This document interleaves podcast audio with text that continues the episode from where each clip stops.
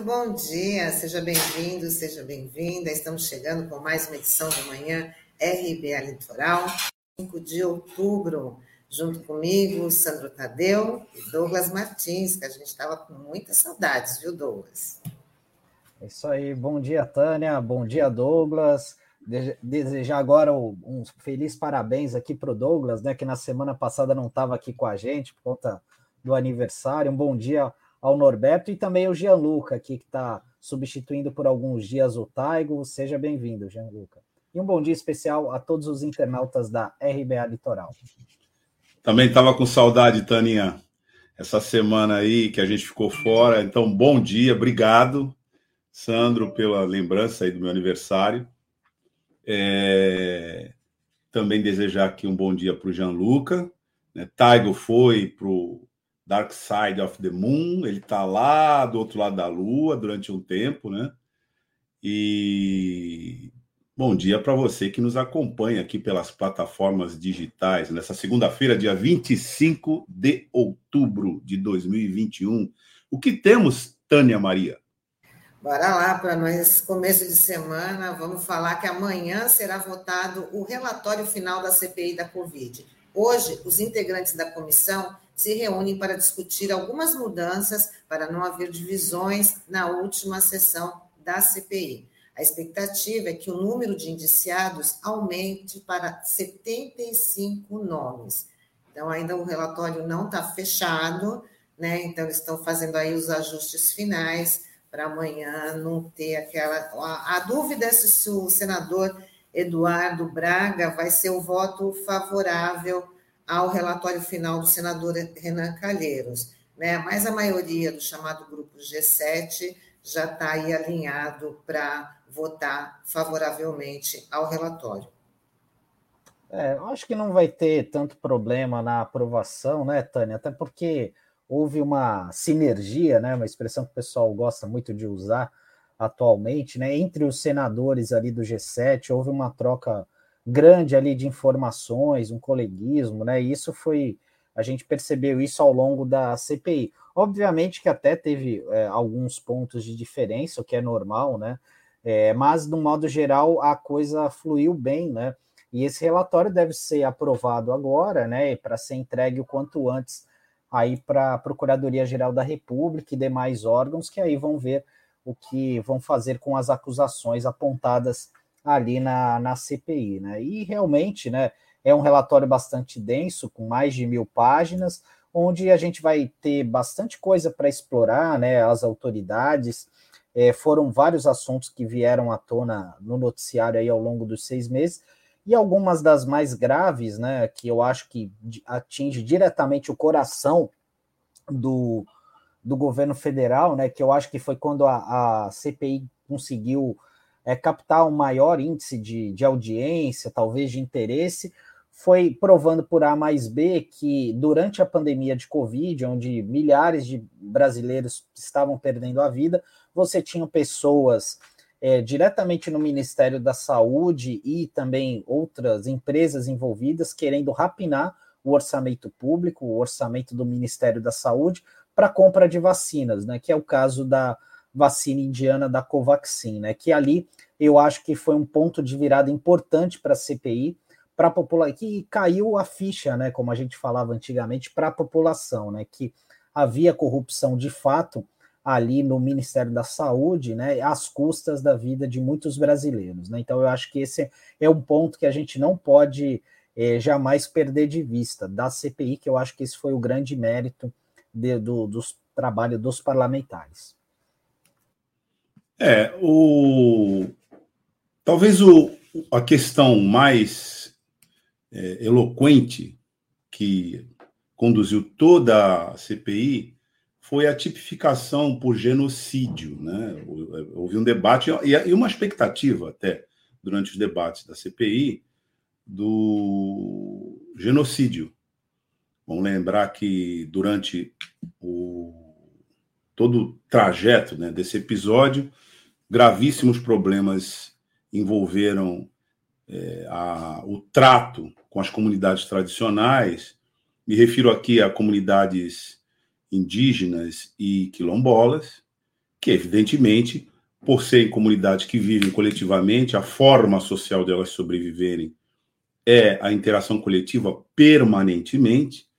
O governo federal se recusava a ter um trato específico adequado para essas comunidades no Plano Nacional de Imunização, que só foi conseguido na Justiça, no Supremo Tribunal Federal, através de liminares que é, demonstravam a necessidade de, dentro do Plano Nacional de Imunização, se é, conduzir adequadamente é, e prioritariamente essas comunidades. Caso contrário, elas seriam vitimadas é, de maneira muito mais impactante, como efetivamente foram. Então, por esse aspecto, mas não só por esse, pela conduta negacionista do governo federal também, à frente o presidente da República, havia uma, um debate de que houve uma prática cujo resultado foram mortes evitáveis em massa. Qual foi a questão? É que, ao final do relatório, o tipo de genocídio não apareceu ali.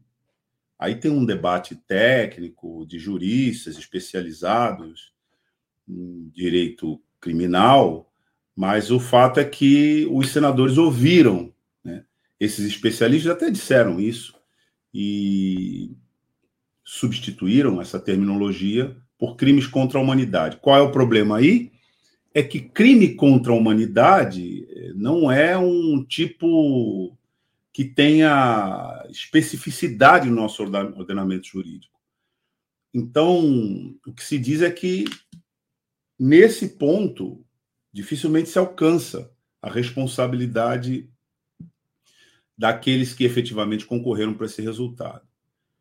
Esse é um ponto. O outro ponto é a própria, o próprio desdobramento em termos institucionais, porque agora vai para o Ministério Público Federal, no caso, para a Procuradoria-Geral da República, apurar esses crimes, e, evidentemente, aí dentro do rol, né, de responsabilidade que foi apresentado, várias apontam para crimes de responsabilidade do presidente da República, que é a base do impeachment. Mas aí nós já estamos é, com mais de cento e vinte representações na Câmara Federal para o impeachment que não saíram e não sairão. Então, foi importante, foi absolutamente relevante o trabalho da C P I, mas agora o momento é quais seriam os desdobramentos da apresentação desse relatório final, tanto em termos de responsabilidade, e aí responsabilidade penal daqueles que cometeram crimes, quanto em termos de é, responsabilidade institucional a partir desses crimes para o presidente da República, que, mais uma vez, percorreu toda a tipificação do crime de responsabilidade que resultaria em impeachment. Mas a gente já sabe o que pensa o Arthur Lira, presidente da Câmara, sobre esse assunto, a despeito da acusação que se apresentar lá, né, na Câmara Federal, para que se processe o impeachment do presidente da República. E a gente vai dar sequência aqui falando do preço dos combustíveis, que deve subir ainda mais nos próximos dias. O aviso foi feito pelo próprio presidente Bolsonaro, que ainda destacou que não vai interferir na política de preços e reclamou da burocracia da Petrobras. Bolsonaro passeou neste domingo com o ministro Paulo Guedes em Brasília, né?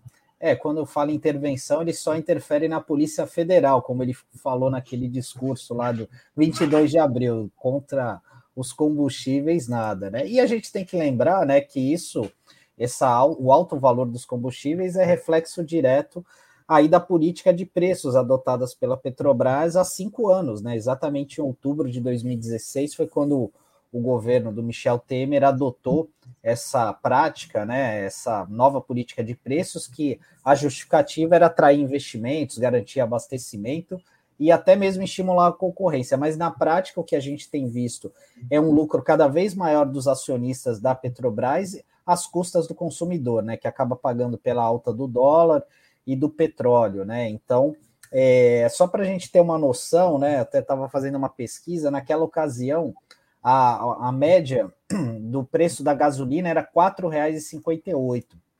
Hoje está na faixa de seis reais e trinta e seis centavos. E até em alguns estados está batendo a casa dos sete reais, já ultrapassou a casa dos sete reais. E o botijão de gás, né, que na época custava setenta reais, sessenta e nove reais, hoje está custando mais de cem.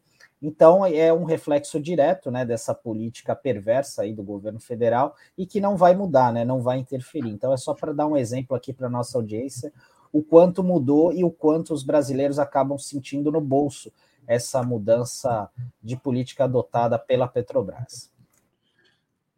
A base para a elite dar golpe de Estado é sempre uma enganação em massa do povo, né? Vamos recordar aqui. O que, que se dizia lá em dois mil e dezesseis? Primeiro a gente tira a Dilma, depois a gente resolve o resto. Veja, é a sequência de um roteiro conhecido, quer dizer, uma enganação em massa, onde no final, né, desse roteiro, desse filme, quem morre é o povo. E aí que nós estamos testemunhando exatamente essa sequência em andamento, porque não, o país não suporta essa política de paridade de preços internacionais. O golpe foi dado, entre outras coisas, para capturar as jazidas de petróleo do pré-sal, descoberto no período imediatamente anterior a ele, que tinham como cláusula para a produção, né, da extração desse petróleo, pagamento de royalties e, aplica- e aplicação de recursos em educação. Muito importante recordar isto, e todo esse marco normativo que colocava a extração de petróleo no Brasil a serviço do povo brasileiro foi imediatamente destruído para que a prospecção e extração de petróleo, óleo cru, nas jazidas do pré-sal, na costa marítima brasileira, fosse imediatamente servir para os lucros dos acionistas que estavam arrematando e matando a Petrobras. Mais do que isso, o que representava de vantagem é, para o povo brasileiro naquele marco normativo foi imediatamente destruído. Tem que dar nome aos bois. José Serra e Aloysio Nunes foram os operadores para esse núcleo do golpe junto às grandes petroleiras norte-americanas. Tem que dar nome aos bois. Eles foram os responsáveis por isso. Eles foram negociar essa mudança antes, durante e depois do golpe, porque o primeiro chanceler do golpe foi exatamente o Aloysio Nunes.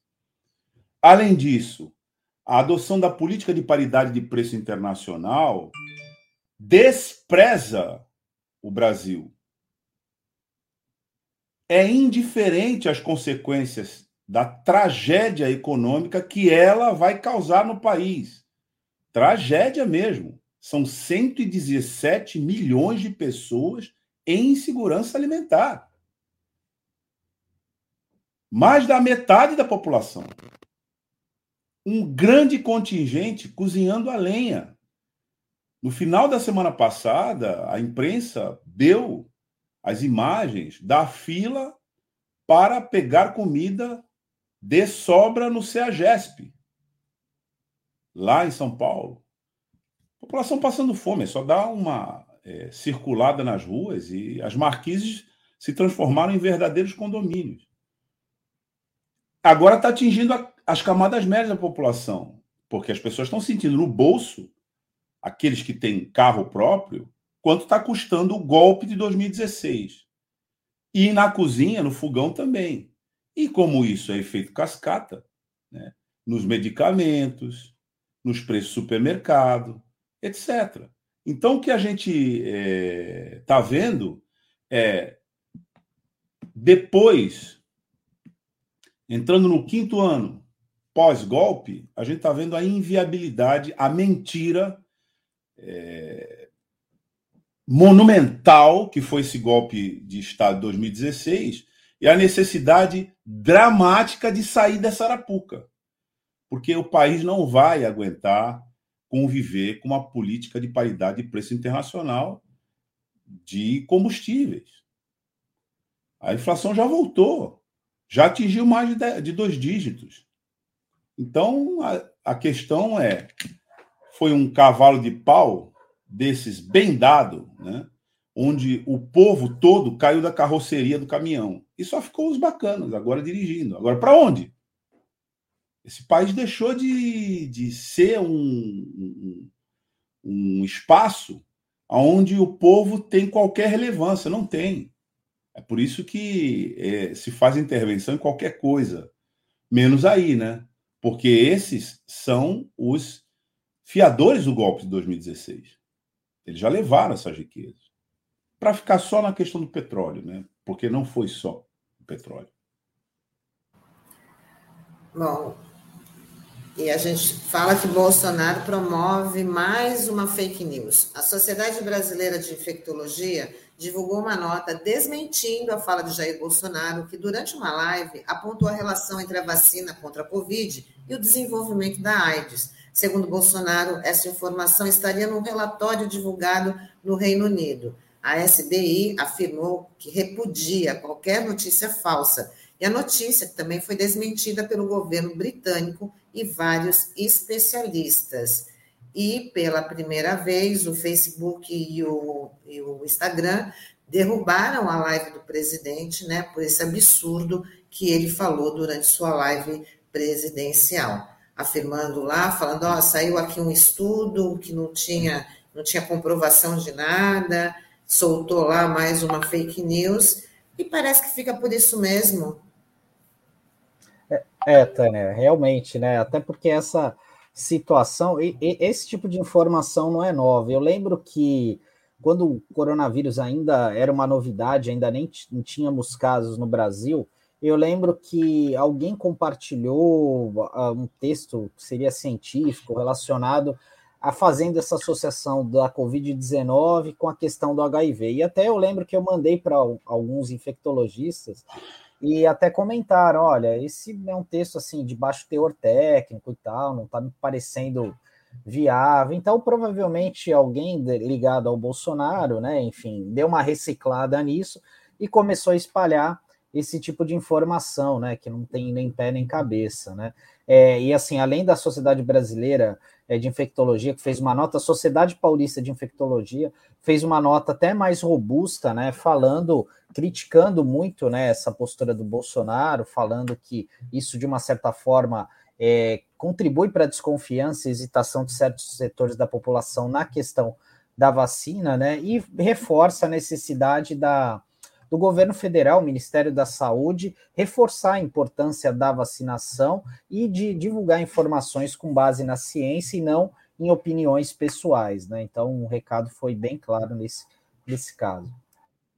E antes de passar para o Douglas, só uma, mais uma informação a respeito disso, que o senador é, Randolfo Rodrigues, né, que é o vice-presidente da C P I, ele quer incluir essa, mais essa fake news no relatório final da C P I. É. O... Acho que assim, o principal traço, né, de todo esse governo é a inépcia. Em todas as áreas, o governo é um fracasso retumbante. Tânia, é... eu vou pedir até para o Gianluca compartilhar, deixar aqui dessa forma, porque eu quero fazer uma pergunta para os meus colegas, né? Cita de cabeça uma área, uma, uma única, não precisa ser mais de uma, uma área em que você possa dizer, não, esse governo deu certo. De cabeça aqui, citam. Eu só acho que deu, vou começar aqui dando a minha opinião, que eu acho que só deu certo dentro do projeto que ele mesmo propôs, que é a destruição, porque nenhuma... A área andou, muito pelo contrário, né? É, a gente acompanha aí um retrocesso aceleradíssimo. Você ah, consegue, é... Sandro? Não, é verdade. Não tem nada de... Porque nas principais políticas públicas houve falhas, né? Saúde, educação, é, relações exteriores, né? Tanto é que o meio ambiente, todas essas principais áreas, houve mudanças, né? Então, nada deu certo. Ou deu, né? Dentro da lógica deles, né? Destruiu o que aí está, como bem a Tânia falou, né? O Stephen Bannon tinha dito lá nos Estados Unidos, antes da eleição do Trump, quando ele foi um agente da organização da campanha do Trump, né, difundiu isso, ele já vinha com a fama, né, de... É...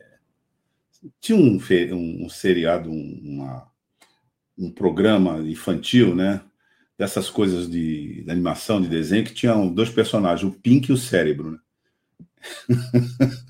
E o, o Cérebro vivia, vivia dizendo, eu vou destruir o mundo, nós vamos conquistar o mundo, né? E o Pink, né, era aquele sujeito, ah, muito bem, etcétera. Entrava, né, naquela onda. Eu acho que é bem isso que acontece com quem entra nessa onda do Stephen Bannon, né, que tem uma doutrina, ele diz, primeiro é necessário destruir para depois reconstruir.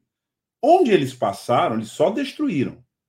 Desde o Brexit, lá no Reino Unido, até a eleição de Trump no, no, nos Estados Unidos, e aí um subproduto, né, que foi essa coisa de se eleger um meme aqui no Brasil. A característica, além da inépcia, que era essa a pergunta, se você pensar, bom, que política pública deu certo para o país, todas foram é, catastróficas, todas. Sem exceção. Saúde, habitação, emprego, educação, todas, sem exceção. Previdência, trabalhista, catástrofe. Esse governo, se tem um adjetivo que pode qualificar esse governo em termos de gestão, é catastrófico. Agora, à frente de um governo catastrófico, é necessário você ter um idiota. Porque é preciso ser um idiota para falar, para ter a cara de pau, para ter o desplante de ir nas redes sociais e dizer que asso- associar todo o esforço de imuniz- imunização da humanidade contra o coronavírus, né, a, pro- a possibilidade de, de, de é, incremento da síndrome de imunidade adquirida, AIDS. É preciso ser muito idiota para fazer isso. E essa característica, esse idiota que posta, que posta a faixa presidencial tem. Porque já nem se preocupa mais se ele já falou essa imbecilidade antes, já foi desmentida, etcétera. Já descolou totalmente da, da, da, da, da realidade. Então, na verdade, é, se você elege um meme, ele vai te oferecer é, só... piada de mau gosto em termos de gestão. Então, é, não, às vezes não, é difícil você comentar seriamente uma coisa desse tipo. A única coisa que você pode dizer é o seguinte, trata-se de um idiota, sendo idiota. Por isso que o país não pode ser vitimado, permanentemente sequestrado por uma trupe de idiotas, né? Agora as informações são que até os militares já começam a tentar descolar. Porque como instituição, eles foram rapidamente para o fundo do poço. Se você fizer as contas do que ganha um general hoje, alojado no governo civil, rapidamente você percebe que é uma operação de alta... elaboração para uma finalidade só, rapinar o povo brasileiro. E aí você ser rapinado, né, por instituições que o povo paga e sustenta, é isso que dá. Mas assim, não, não dá para você comentar isso seriamente, né? O sujeito chegar... Parece que depois ele retirou, né, esse comentário, é isso, Tânia? Não, foi removido do, pelo Facebook e pelo, pelo Instagram. Pela primeira vez, o, essas duas plataformas, elas removem esse conteúdo do, do presidente. Não foi por... Não foi por, não foi por é, espontânea vontade, dele, não, né? Não, foi por... É, foi, Foram as plataformas... Ele foi defenestrado da plataforma. Exatamente. É, ainda bem que não tem. Não, essas plataformas a gente sabe, né, que, a quem elas servem e quem elas têm dono, mas ainda bem que não tem Arthur Lira, né, nessas plataformas. Senão ele seria mantido lá falando desse tipo de estupidez. É, mas o que mais chama atenção, Douglas, é, assim, é, é que é uma idiotice, é uma aberração, é uma afirmação super bizarra, né? Mas tem aí, ali uma intenção, e isso é um crime. Não é um crime? Essa divulgação errada, não, essa divulgação várias, falsa. Vários ilícitos estão aí. Por exemplo, propaganda falsa de medicamento, propagação falsa de informação na rede, tudo isso tem tipo penal. E você tem razão é, com relação à instrumentalidade da idiotice. Não é só um problema pessoal. Você tem toda a razão quando você fala isso. É que essa idiotice faz milionários.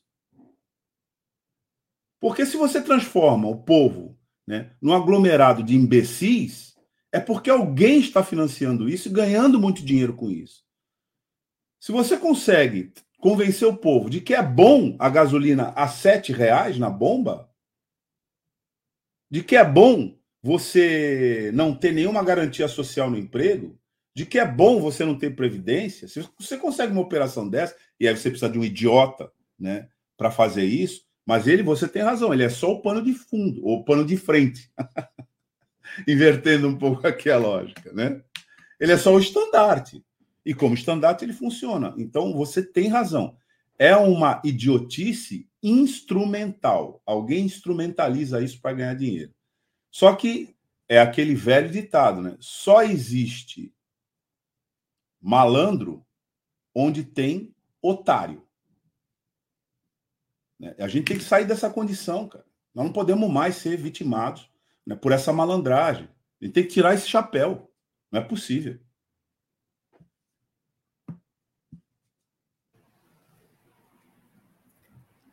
Sandro? Sandro. Tá sem áudio. Ai, desculpa, gente. Não, é... pode deixar que eu sigo então, aqui. Então... Não, não, pode ir.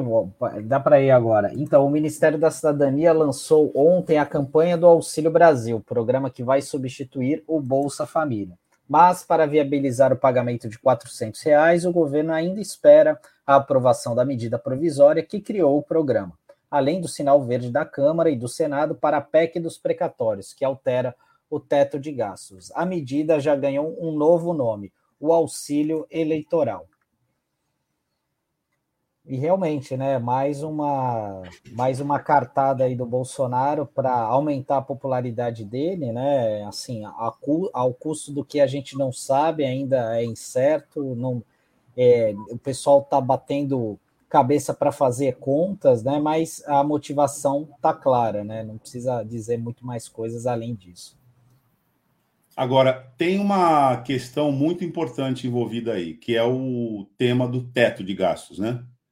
Um outro, um outro aspecto, a gente falou aqui é, da expoliação das riquezas do Brasil na figura do pré-sal e da exploração de petróleo e do sequestro de toda essa estrutura e a interdição de refinamento aqui para a gente poder pagar o preço de paridade internacional, que resulta nesses cento e trinta reais o botijão e sete reais a gasolina na bomba.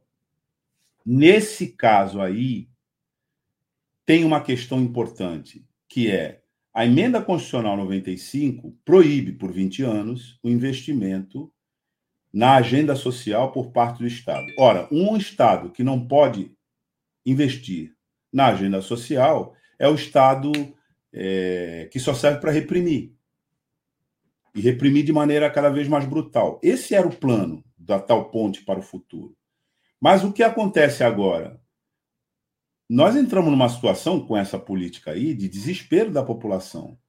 Então, o auxílio, seja lá que título ele receba, ele precisa aparecer. Porque, em algumas áreas, e não são poucas, da realidade brasileira, nós estamos vivendo uma situação de guerra, de fome, como a gente falou antes. E, evidentemente, nenhuma gestão se sustenta com um resultado é, trágico desse.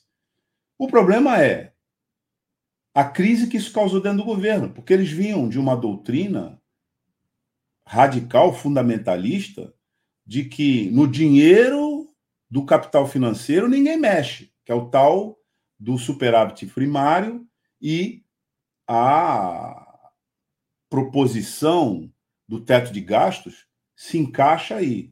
De repente, isso tem que ser revisto, porque senão você não vai ter. Vai ter que mexer no dinheiro dos lucros, né, para pagar o auxílio. Esse auxílio que está se chamando de auxílio eleitoral, etcétera, foi muito bem o Lula quando disse que, bom, tem que se pagar. Nós não podemos estar preocupados agora com é, o oportunismo eleitoreiro que isso significa, porque o povo precisa comer. Foi muito bem quando disse isso. Mas o fato é que a maneira como é, isso está sendo proposta é no sentido contrário do que era o Bolsa Família, que era um programa integrado, com várias contrapartidas, e é, apostava na dignidade do povo e outros programas, era uma cesta de programas, que apontava uma porta de saída. Esse é um passo atrás.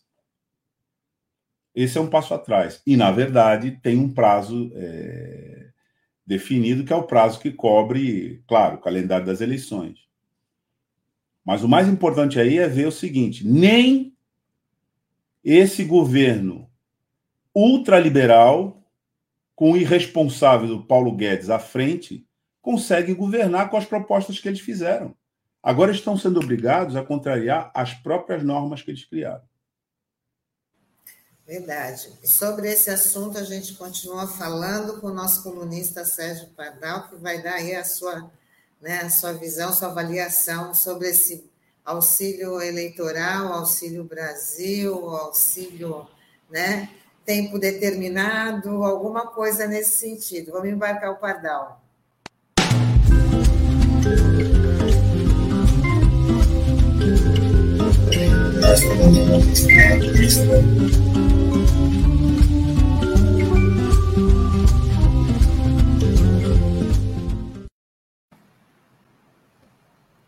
Bom dia, Pardal, seja bem-vindo. A gente quer muito te ouvir sobre esse Auxílio Brasil aí que vai substituir o Bolsa Família. Aliás, o Bolsa Família já está completando aí a maioridade, dezoito anos, né, de implantação, né? E mais um que o governo quer destruir. Bom dia, Tânia, bom dia, Sandro, bom dia, Douglas, e bom dia a todo o povo que está nos acompanhando pelas redes sociais. Olha, a brincadeira é danadinha. O que que acontece? Primeira coisa, o, o problema desse idiota, viu, é que além de ser um idiota, ele é fascista. Não tenham qualquer dúvida. É, é, este governo em si não é fascista porque não conseguiu. Mas o governante é fascista, não é outra coisa. Por isso trabalha com ignorância, medo e ódio. Esse é o caminho desses caras. Isso é o que está acontecendo. Nesse caso específico, o que que acontece? O auxílio emergencial começa todo errado. Todo errado. Vamos falar bem sério. É, é, pandemia não é um negócio corriqueiro, né? Uma vez por ano, ah, chegou a pandemia do ano. Não é assim. A pandemia é algo totalmente despropositado. É uma catástrofe mundial. E qualquer Estado com o mínimo de dignidade tem que saber fazer o contenimento da miséria. É aquela historinha, todo mundo sabe. Quando acontece uma crise dessas aí, rico só quer guardar. Os ricos vão tudo guardando dinheiro. Quem gasta de verdade é pobre. Quem gasta é quem tem que comer, vestir, pagar aluguel. Essas coisinhas assim que a gente sabe muito bem como é que funciona. Então, o absurdo já começa aí. Vamos falar sério? O que tinha que ser feito é auxílio emergencial digno, minimamente oitocentos pau e não seiscentos, e que tinha que ser garantido até o momento ideal da vacinação. setenta e cinco por cento, por exemplo, sim, algo nesse sentido. Então, até o momento, vamos radicalizar, até sessenta dias passado o alcance da vacinação, nós temos a garantia do pagamento do auxílio emergencial. Se fosse assim, pessoal, a economia brasileira não estava na porcaria que chegou. A economia tinha se mantido. Olha, eu tenho falado aqui toda vez que a gente conversa. São duas coisinhas básicas. Em primeiro lugar, a garantia individual do pobre coitado, e que não são poucos. Somos hoje muitos brasileiros com fome, não é pouca coisa não. Em segundo lugar, é preciso garantir os pequenos comerciantes industriais. Pequeno comércio e indústria precisa de uma coisinha chamada crédito. Já ouviu falar desse tal de crédito? Eles não conhecem isso muito bem. Pois bem, então as coisas são nesse sentido. O que, que eles fizeram? É, um governo indecente, um desgoverno como esse, todo mundo viu. A C P I é, é, podia até agora não dar em nada, mas só o continente que ela conseguiu fazer e a garantia das compras de vacina já foi um grande é, avanço, tanto do Senado como, como do S T F, que garantiu a realização da C P I. Então, é preciso ter muita clareza. O problema é como é que eles apostaram. Até uma coisa incrível, não é? é a, a morte dos velhinhos chama-se agora alta celestial. Já ouviram falar? Eles apostaram na alta celestial. Vai morrer os velhinhos, o I N S S, o I N S S vai ficar rico porque vai pagar menos previdência. Eles só não entenderam que arrombaram a economia. E a economia arrebentada não tem seguro social que se mantenha. O problema foi esse. É, é, começa em abril de dois mil e vinte o pagamento dos seiscentos pau, apontando três meses de duração. Aumentou mais dois meses, depois reduziu pela metade, pagou mais quatro meses. Chegou no final do ano passado, acabou. Quatro meses de fome. E aí vem o auxílio miséria. O auxílio miséria é ridículo. duzentos e cinquenta reais. Pior, cento e cinquenta para os indivíduos solitários. E para as mães chefes de família, a fortuna de trezentos e setenta e cinco. Pelo amor de Deus, não é? Isso é outro absurdo. E além de ser a violência do valor, vem é, a não garantia. Ele tinha um tempo específico, foi, é, é, houve a prorrogação mínima e agora é, é, eles não querem nem chutar pênalti. Começa essa grande discussão. Vou matar efetivamente o que está acontecendo. Quando a gente falar do nome, o que, que ele é?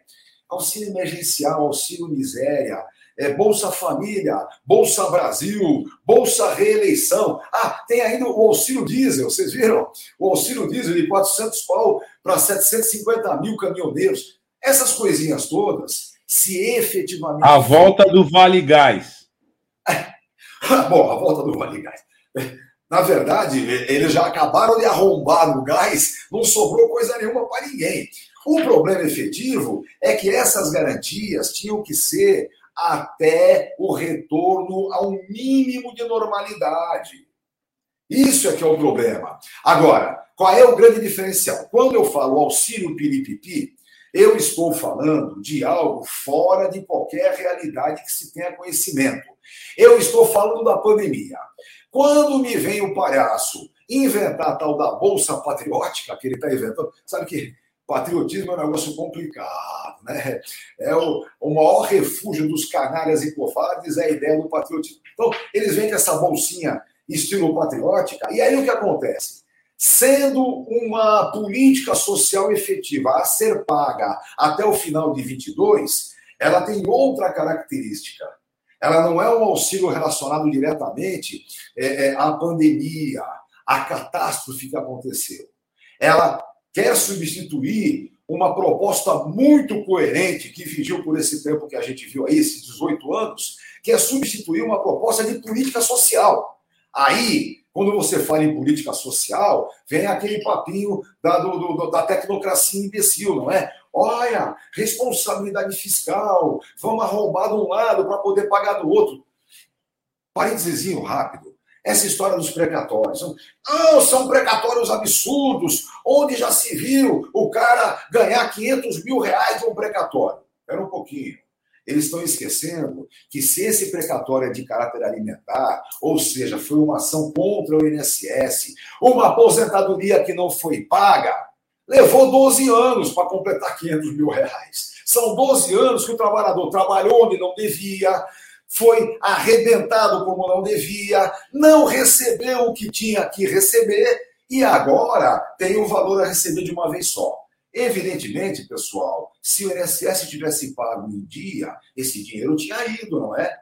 Ou seja, não é um dinheiro que está sendo tirado é, de lugar nenhum. Ele vem do lugar certo. Aquilo que tinha que ser pago e não foi, ganhou na justiça e tem o pagamento agora. Ó, demora pacas o processo todo. O precatório, o tal do ofício precatório, para você receber no ano seguinte, ele tem que ter sido fechado até o primeiro semestre desse ano. Então, sabe, as coisas não são assim. O que está acontecendo é que esse tipo de, de P E C, de continimento dos precatórios, ou de qualquer coisa nesse sentido, simplesmente tira qualquer crédito que o Brasil possa ter. Entendam, um país que não paga as suas dívidas, especialmente de caráter alimentar, salário de servidor que não foi pago, aposentadoria, pensão por morte que não foi paga, quem é, é, se recusa a pagar esse tipo de coisa não merece crédito em lugar nenhum. Em lugar nenhum. Mas é, é, perde em venda, perde em crédito, perde em preço. E o cara não, não, não sabe disso? Claro que ele sabe. Ele sabe muito bem. O problema efetivo é que a ideia desse projeto de bolsa eleitoral, ele pagaria até o final de vinte e dois, independentemente do que pudesse acontecer. Se os precatórios depois tivessem é, a sua retomada, aí é um problema de quem vai ganhar ou não. Vejam, o que está acontecendo? Simplesmente, a tentativa de golpe é, violento em sete de setembro não deu certo. É por isso que agora ele resolveu avacalhar de vez a questão eleitoral. Então, não podemos cair nesse tipo de golpe. Para nós, pouco importa o nome que dê. Para nós, o que importa de verdade é um valor digno que possa sustentar as famílias que estão morrendo de fome por um período digno que tenha relação direta com a pandemia. É isso que nós temos que lutar. E é já. Implantação imediata. Não podemos permitir que essa tecnocracia fique fazendo tripozinho de tetos e limites naquilo que não pode ser. Não tem limite da fome. É isso que esses caras têm que entender. A fome não tem teto, não tem limite, não tem nada disso. E um Brasil com fome é um Brasil violento, é um Brasil ignorante, é um Brasil medroso. A gente não pode permitir que esse tipo de coisa tenha continuidade. Então, é... para finalizar a brincadeira, pouco importa o nome é, do, do subterfúgio que eles vão usar. O que importa para a gente é que até o final desse mês de outubro se consiga grandes mobilizações para que em novembro não tenha gente pensando o que é que vai comer amanhã, porque a porcaria do auxílio miséria terminou. É isso que a gente não pode permitir. É preciso levantar efetivamente todo e qualquer democrata. É aquela historinha, pessoal, a gente tem falado muito isso, não é? Existem é, duas lutas violentíssimas no mundo todo. A luta contra o coronavírus, a luta contra a pandemia e a luta contra o fascismo, que não está atentando só no nosso Brasil, não. O fascismo está buscando a sua relação no mundo todo, não é tão simples a coisa. Então, é preciso combater verdadeiramente o que está acontecendo. E, para esse momento, o Brasil precisa é, de uma garantia efetiva, de um pagamento mínimo para todos aqueles que estão precisando. Assistência social é uma obrigação do Estado. E aquela velha historinha, né? A obrigação não é no campo individual. Ah, é aquele coitadinho que está passando fome, eu tenho isso. Não, não, não, não, não. A obrigação é muito maior. A obrigação é na manutenção do tecido social. A obrigação é que eu não tenha mais gente passando fome na minha porta. É que eu não tenha mais gente sem ter onde morar. Isso é a obrigação do Estado, porque afeta a todo mundo. Não afeta só quem está passando fome. Afeta quem está passando fome e afeta a todos nós, que não podemos nos conformar com esse tipo de coisa. Então é isso, viu, pessoal? É, dê o nome que quiser. O que nós não podemos admitir é a tecnocracia fazendo essa continha de teto ou não teto. Responsabilidade fiscal. Qual é a responsabilidade que um desgoverno desse pode querer apresentar? Nenhuma. Então, a grande questão é essa. E, claro, a inflação, quando bateu dois dígitos, pessoal, a gente sabe onde é que ela vai chegar. A gente sabe isso muito bem. Agora, para conter a inflação, Não é o aumento da fome que vai fazer. Podem ter certeza absoluta. O aumento da fome e da miséria que o país passa não vai conter a inflação. Pelo contrário, a inflação vai detonar efetivamente naqueles que não têm como suprir o que está acontecendo. Então, a briga é essa, pessoal. Venha o auxílio que for, já, imediato, para todos aqueles que estão é, é, no Brasil de fome. No Brasil que a gente tinha conseguido é, escapar, mas nós vamos voltar de novo. Eu só vou terminar dizendo que é, a nossa alegria é que existe um Luiz no fim do túnel e nós vamos efetivamente conseguir reconstruir esse país com um Estado democrático de direito e com direito social, trabalhista, previdenciário, habitação, educação. Essas coisinhas que a gente sabe que o povo precisa de verdade. É isso aí. Diga lá, Tânia. É, é isso aí, Pardal. Muito bem aí explicado sobre Bolsa Auxílio, toda ajuda, todo o dinheiro que é para essa camada de população tem que vir, já tinha que ter vindo ontem, na verdade, né? Importante que o nosso pessoal, que compreende bem isso, traduza para a linguagem popular. É importante que os nossos economistas demonstrem muito bem o desmonte do Bolsa Família, o que representa, e muito bem o que deveria ser é, é, as garantias de uma população atormentada é, é, por, essa, por essa pandemia. Esse débil mental, além de matar centenas de milhares de brasileiros pela pandemia, mata mais uma boa porção pela fome. É isso que está acontecendo e é preciso que a gente efetivamente fique, eu diria, fique inconformado com o que está acontecendo. Mas é isso aí. Isso aí, Pardal. Muito obrigada aí pela participação. Até a, semana, até a semana que vem. Uma ótima semana para você, viu? Muito obrigado. Boa semana para todo mundo. Até segunda. Tchau, tchau. Tchau, tchau.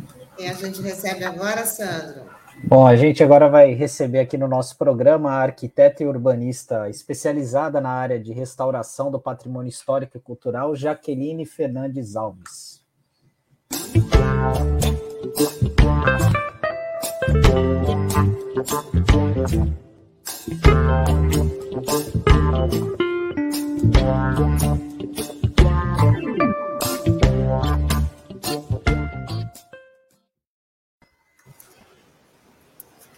Oi, pessoal, tudo bem? Olá, Jaqueline, muito bom dia, seja bem-vinda aqui ao nosso Manhã R B A Litoral. Obrigada pelo convite, novamente. Bom dia, Tânia, Sandro, Douglas, um prazer. Bom dia, Jaqueline. Tudo bom? A Jaqueline que esteve aqui no mês passado, conversando com a audiência, falando sobre a questão do patrimônio público, e é um assunto que, sobre os tombamentos que a gente vai discorrer aqui no programa de hoje, que está pegando fogo aqui na cidade, né? É, no mês passado, a gente até falou um pouco sobre a questão do Clube Atlético Santista, né? Que é um, é um clube tradicional aqui da cidade, que está num processo de tombamento analisado pelo Condepasa, mas tem um outro assunto mais quente, né? Que é o pedido é, de tombamento do prédio da Faculdade de Arquitetura e Urbanismo de Santos, a FAUS, ali da Unisantos, na Conselheiro Neves, e a Jaqueline foi uma das autoras do pedido de tombamento protocolado na semana passada no Condepasa, e eu queria que a Jaqueline falasse um pouco aqui para a nossa audiência o porquê da importância de tombar, é, de preservar aquele, aquele prédio da FAUS, né, que é da década de setenta. É, bom, é, fazendo um gancho e uma piada, né, do... com o que o Pardal falou, né? Talvez a gente estivesse precisando aqui de uma bolsa patrimônio também. Um patrimônio, né? É, existe uma... A importância, né, do, uh, do prédio da FAUS, é, a, a, na verdade, a perda, né? A perda daquele patrimônio para a cidade seria irreparável, né? A, a motivação é, da solicitação do tombamento do edifício foi por conta da, da notícia de que o campus vai ser desativado, né? E é, não só porque eu sou ex-aluna, né, mas a gente sabe muito bem o que, que a, a faculdade representa para a cidade, né, é, no campo político, inclusive, né, uma, é, um, é um local de, de discussões importantes da cidade, né, não só de aprendizado acadêmico, né. Uh, então, uh, a FAUS, ela representa muito para muitas pessoas, né, a FAUS, uh, o edifício da FAUS, aqui, aqui eu estou falando especificamente do edifício da FAUS, mas o edifício do, da Faculdade de Direito e o, o pessoal, né, é, da Faculdade de Direito, eles também têm um grupo organizado, a gente está trabalhando junto, né, que também foi solicitado o tombamento, né, uh, o edifício da FAUS, ele, ele tem um significado uh, importante por conta de, de como, uh, daquilo que ele, que ele representa, inclusive, para a arquitetura do Estado de São Paulo, né, e não é por conta do apenas esteticamente, né? As pessoas às vezes acham que o tombamento tem a ver com questões estéticas, a gente tomba o edifício porque o edifício é de estilo tal e tal. Não, é, o tombamento ele tem a ver com, também com aquilo que é, o edifício ou o lugar representa para a memória coletiva, né? O curso de arquitetura e urbanismo é, é um curso multidisciplinar, né? Interdisciplinar, na verdade, né? E o, o edifício do, da FAUS ele foi construído para, para esse fim, ou seja, ele foi construído para ser um um edifício que abrigaria o curso de arquitetura e urbanismo, né? É o segundo curso, é, o segundo, a segunda escola de arquitetura privada do Estado de São Paulo, é, e, assim, renomados arquitetos e professores da FAUS já passaram por lá, e sem contar a produção que se faz para a cidade ali, né? É, o curso de arquitetura e urbanismo é um curso que precisa ser pensado num conjunto de atividades, né? É, desde, a, da, da, da, da, desde a parte técnica, né? Até daquilo que representa para o planejamento urbano de uma cidade e o edifício propriamente dito. E ali, é, a gente, o, o coração, eu, que, eu, eu, que eu escrevi, no, no, no, inclusive, na solicitação de tombamento, que é, que é o coração do edifício, que é o ateliê, né? Uh, hoje em dia é muito uh, os cursos de arquitetura de uma forma geral que foram criados, né, no século vinte e um e no final do século vinte, né, é, porque o curso da FAUS já tem cinquenta anos, os cursos foram criados, são campos e, e que, é, que é, tem vários cursos e aí em determinados pavimentos tem ali o seu curso de arquitetura, né. O curso da FAUS é completamente diferente, né. É, é, um, é, um, é um edifício que transborda essa, essa multidisciplinaridade em todos os seus aspectos. E é um ateliê onde se concatena todas essas coisas, né? Então, é, é entre, entre, um, entre um dos motivos, né? E, então, eu, eu acho que quando, quando a coisa fica em iminência assim, de, de, de se perder, a gente tem que correr e pedir o tombamento mesmo. Eu acho que esse é um instrumento que a gente acaba tendo... É, nas emergências. A gente também tomba por outros motivos, né? A gente solicita o tombamento por conta de uma representatividade importante que o edifício possa ter. É, uh, né? Eu dar um exemplo, por exemplo, a Bolsa do Café, quando ela foi tombada, ela já era tombada pelo, pelo Condepasa, já era pelo Condefat, a gente solicitou o tombamento pelo I F A M, não havia nenhum, nenhuma possibilidade de, de destruição ou, de, ou, ou da Bolsa do Café desaparecer do território santista. Mas, mesmo assim, a gente foi atrás de, de valorizar isso, né? É, então, eu acho que essa discussão é uma, é uma discussão que está começando agora. A solicitação de tombamento foi feita ao Condepasa e agora tem, existe um trâmite, né? É, um trâmite burocrático, né? E isso precisa passar pelo Conselho. O Conselho tem que aprovar a abertura do processo de tombamento. Depois, isso vai para o órgão técnico que avalia, né? Monta o processo e aí isso vai para uma audiência pública. É, e depois dessa audiência pública, isso volta para o Condepasa para, para a votação final.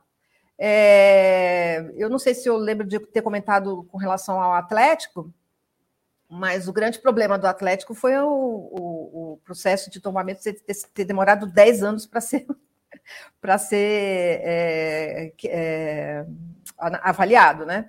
É, e esse é um problema sério, que a gente acredita que isso não vai acontecer com a FAUS, a gente espera realmente que o edifício não fique à própria sorte esperando uh, uh, etapas burocráticas, né? A gente espera que, que realmente a gente consiga discutir isso uh, com mais uh, urgência. Jaqueline, já que você tocou no, no, no, na questão do Atlético, né? E, e queria saber como é que está o processo, como é que está aí as etapas, né, para pedir aí o, o, o tombamento. Teve uma audiência pública, não sei, né? Caiu até o vereador Chico Nogueira estava à frente dessa, dessa discussão. Eu queria que você falasse aí para os nossos internautas. É, foi uma audiência muito difícil, né? Uh, com uma, uma população, uh, infelizmente, desinformada, né? Fazendo uma claque ali bastante negativa. É, o grande problema do, do processo do Atlético foi realmente o, o tempo de, de, de, de duração disso, né? Porque já existia uma, uma manifestação ali dos proprietários de, é, de interferência no edifício, de venda, ou seja, já tinha uma proposta de venda, enfim. Uh, o que aconteceu é que, uh, no, no, no momento que foi solicitado o, o tombamento do, do Atlético, a gente estava naquele período, há dez anos atrás, né? A gente estava naquele período de perda de todos os nossos edifícios de, é, de, de clubes em geral, né? Então, a gente perdeu o, o Regatas, o Regatas teve abaixo-assinado, é, aí foi, assim, um atrás do outro, Regatas, Vasco, Saldanha, a gente perdeu o Sírio Libanês, perdeu o Caiçara, ou seja, todos... os clubes foram meio que é, substituídos por, é, por torres, né? A gente sabe dessa história, pelo menos a grande maioria. Os que ainda não foram, com certeza serão. uh, e a questão aqui é o uso muda, né? O uso, a cidade mudou, né? Ou seja, esse, esse uso de ir para o clube, ir para o bairro, no clube de bairro, etcétera. Ou seja, os usos realmente eles, eles mudaram. Só que não é por isso que a gente simplesmente, porque o uso mudou, a gente simplesmente, né, desmonta isso, né? A gente pode é, utilizar é, os edifícios, que são esses lugares da memória, para esses novos usos, para novas propostas, né? Aliás, esse é o desafio de quem trabalha, quem é arquiteto, urbanista e, e trabalha com patrimônio histórico-cultural, né? Que é fazer, é, é, é, que é fazer o edifício novo, contemporâneo, né? Junto do, do edifício antigo. É, no caso do Atlético, uh, o, o parecer, né, objetivamente agora falando do processo, né, é, o parecer foi do, do, do órgão técnico, né, foi favorável, né, e eu acho que por conta do parecer ter sido favorável, eles fizeram um parecer belíssimo, fizeram uma pesquisa muito interessante, é, e foi, foi muito, muito bacana a apresentação que eles fizeram no dia da audiência pública, né? E acho que por conta do parecer ter sido favorável é que houve tanta manifestação, né? É, mas assim, esse, esse apoio é do órgão técnico, né? Não tem como se dizer outra coisa, né? Ou seja, a, a comunidade está solicitando, está solicitando que se preserve, então o que a gente tem que pensar é que quais são as formas de preservação que a gente vai ter a partir daí. Ah, vai ter, é, vai ter algum tipo de, de prejuízo para o pro proprietário, então a gente vai. Então, o, o poder público, né, que se preocupe, que tem política pública voltada à preservação do patrimônio cultural e que tem essa política pública é, entendendo que o patrimônio histórico-cultural de uma cidade faz parte de um planejamento urbano que a cidade tem como um todo, né? Por isso que o prédio da arquitetura é multidisciplinar, né? O ateliê é multi e interdisciplinar. É, a gente vai, vai, vai tentar achar é, é, é, prerrogativas, ou seja, positivas, né? Então, vamos, vamos fazer propostas sobre o proprietário, vamos, vamos utilizar algum instrumento urbanístico, outorga onerosa, é, é, algum outro tipo de incentivo, enfim, essas coisas é que, no meu, no meu, no meu parecer, né, assim... É, eu acho que faltou essa, esse tipo de discussão na, na, na audiência pública, né? Foi uma audiência pública muito tumultuada, o Chico teve bastante trabalho, é, né? As vozes favoráveis ao patrimônio, né? A gente parece que é um E T caído não sei de onde, assim, é uma coisa impressionante, né? E a, a, o mais interessante disso é que se baseia toda essa questão do contra-patrimônio, né? Em falácias, assim, coisas extremamente equivocadas, né? Em conceitos equivocados, numa história equivocada. É, o Condepasa é um órgão de defesa do nosso patrimônio importantíssimo, assim, foi, é, é uma, é uma, foi um ganho positivo para a cidade. É, o, o Condepasa ele é o segundo é, órgão, do, é, órgão é, municipal do estado de São Paulo. O primeiro é Campinas, depois veio o Condepasa, né? Então, assim, tal é a importância que a gente tem no nosso patrimônio aqui, né? O patrimônio santista, né? A história do café, ou seja, sempre é imprescindível para qualquer lugar, né? É, então, assim, a gente tem que valorizar muito o trabalho, o, o, o que o Condepasa é, o que o Condepasa representa, né? Se está existindo algum tipo de, de é, forma equivocada de como é que essa, essa política que o Condepasa tem que aplicar, a gente tem que tratar de, de corrigir, mas a gente tem que fortalecer bastante, né? Ou seja... E, eu, e o que eu vi na audiência pública foi, infelizmente, é, é, é o contrário. Ou seja, esse, essa desvalorização que o Conselho, na verdade, deve ter e, e na verdade, quiseram mostrar um, um caminho é, ao contrário, né? O resultado de, dessa audiência pública agora, né? É, o, o Chico faz a, uma ata, né? Isso é feita uma ata, essa ata é devolvida para o Condepasa, e aí haverá uma reunião do Conselho, e o Conselho decide ou não pelo, pelo, pela, pelo parecer favorável do OTA, do, do órgão técnico de apoio, né, e pela, pelo tombamento em si. Né? É, Jaqueline, bom dia, Obrigado, novamente. Bom dia. Obrigado por participar aqui conosco. Bom, nós temos uma decisão impedindo a demolição, uma decisão judicial. Sim. Né? Eu queria que você comentasse... No um caso pouco. da FAUS, sim. No da caso FAUS. da FAUS, sim. Estou voltando é, aqui FAUS, ao, a, a, é, é, é. a FAUS e a Faculdade é. de Direito, né? Sim. Que são, na verdade, aquilo é um conjunto. Quem estudou lá, eu estudei lá. Então, um conjunto sinérgico, é. inclusive, né? Porque as grandes mobilizações que a gente fazia num determinado período passavam por lá, né?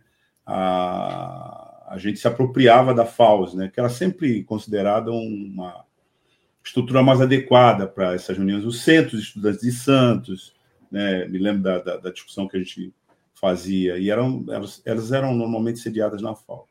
Mas, a despeito disso, nós temos, então, uma decisão que impede a demolição.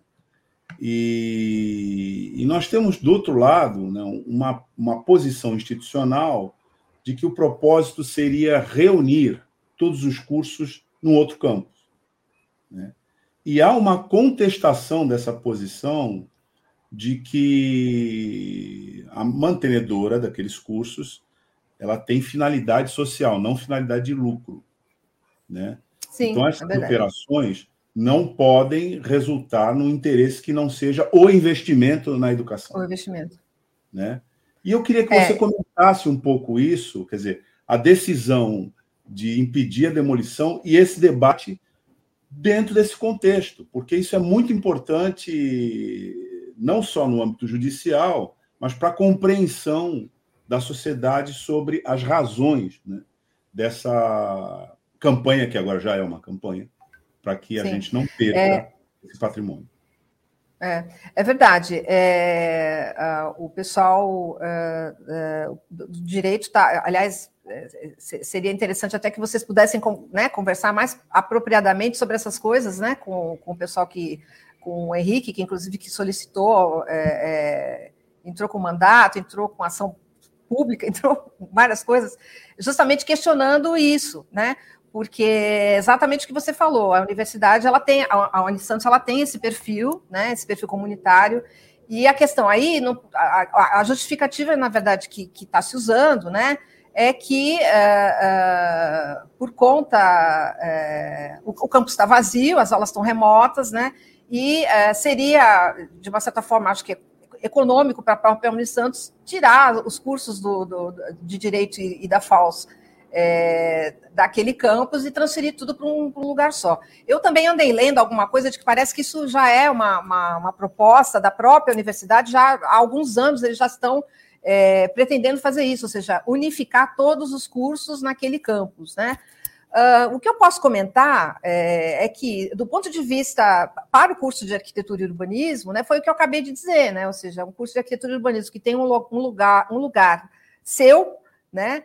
É, ele vai acabar sendo transferido para uma, um, um corredor onde tem outros cursos, assim. É, isso tem problema? Não, eu dou aula em outras instituições onde, a, onde, as, onde os cursos são assim e, e funcionam, né? E, esse não é o problema, né? O problema é você é, tirar é, essa atividade do, do, lugar, do lugar dela, né? É, isso me parece um pouco um, um contrassenso, né? Os cursos de Direito e, e da Faculdade de Arquitetura são cursos melhores colocados pelo M E C, com notas máximas de avaliação, são cursos, são os melhores cursos do Estado, é, é um pouco difícil essa, essa justificativa. E que, infelizmente, isso vai acabar sendo, tendo que ser respondido judicialmente, né? Uh, eu acho que um ponto que, que vai chegar à discussão logo, logo, né, é o que fazer com os edifícios, né? E eu, né, uma vez que se essa decisão, uh, que é bem provável, né, a gente entende que nessas decisões das instituições, né, questionar é muito complicado. Então, assim, uma vez que os, que os cursos realmente sejam transferidos, né, o que é que qual, qual a destinação que vai ser dada para os edifícios ali que, que ficarão vazios e que a gente entende que serão tombados, sim, né? Então, essa vai ser uma discussão que, que eu acho que a gente é, já pode ir se preparando, né? Porque a, a turma do... A gente tem médico que acredita em cloroquina. Então, a gente também tem arquiteto que é contra o tombamento, né? Então, assim, é, é difícil essa, essa, essa, essa, essa discussão, né, na nossa sociedade, ela, ela, ela vem se travando, né? Por isso que existe esse programa aqui, por isso que eu gosto de participar, é, porque vocês sempre acabam dando um panorama inicial, né, que a gente acaba, ou seja, fazendo essa, essa ponte, né, para as coisas que acontecem, que estão acontecendo atualmente, né? E que, infelizmente, o patrimônio ele está sendo um retrato disso tudo, né? O patrimônio já é tão difícil de ser entendido por nós, né? É, e e né, a gente, um país que, né, se discute decolonização agora, então, a, gente, a gente é tão complicado como sociedade, né? E aí, quanto mais entender o que significa, né? Que para mim e para você, então, Douglas, nós, acho que nós somos contemporâneos, inclusive, né? Do mesmo período lá. É, o que significa estar ali, né? Então, assim, as pessoas... É, é, a, gente tem, a gente tem um grupo de ex-alunos, de sei lá quantas centenas de ex-alunos, é, e é engraçado porque, né, todo mundo se, a, se encontra no mesmo lugar, né? E eu acho que é essa, essa referência que o, que o patrimônio histórico-cultural precisa ter, né? Enfim.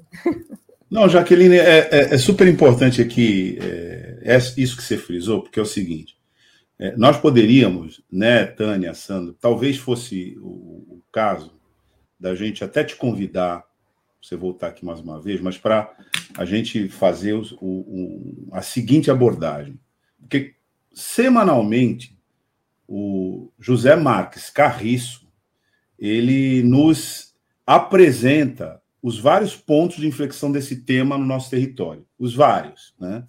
E quando a gente definiu com ele, né, a coluna, ele falou políticas públicas urbanas, porque a abrangência do tema é dinâmica, não é estática.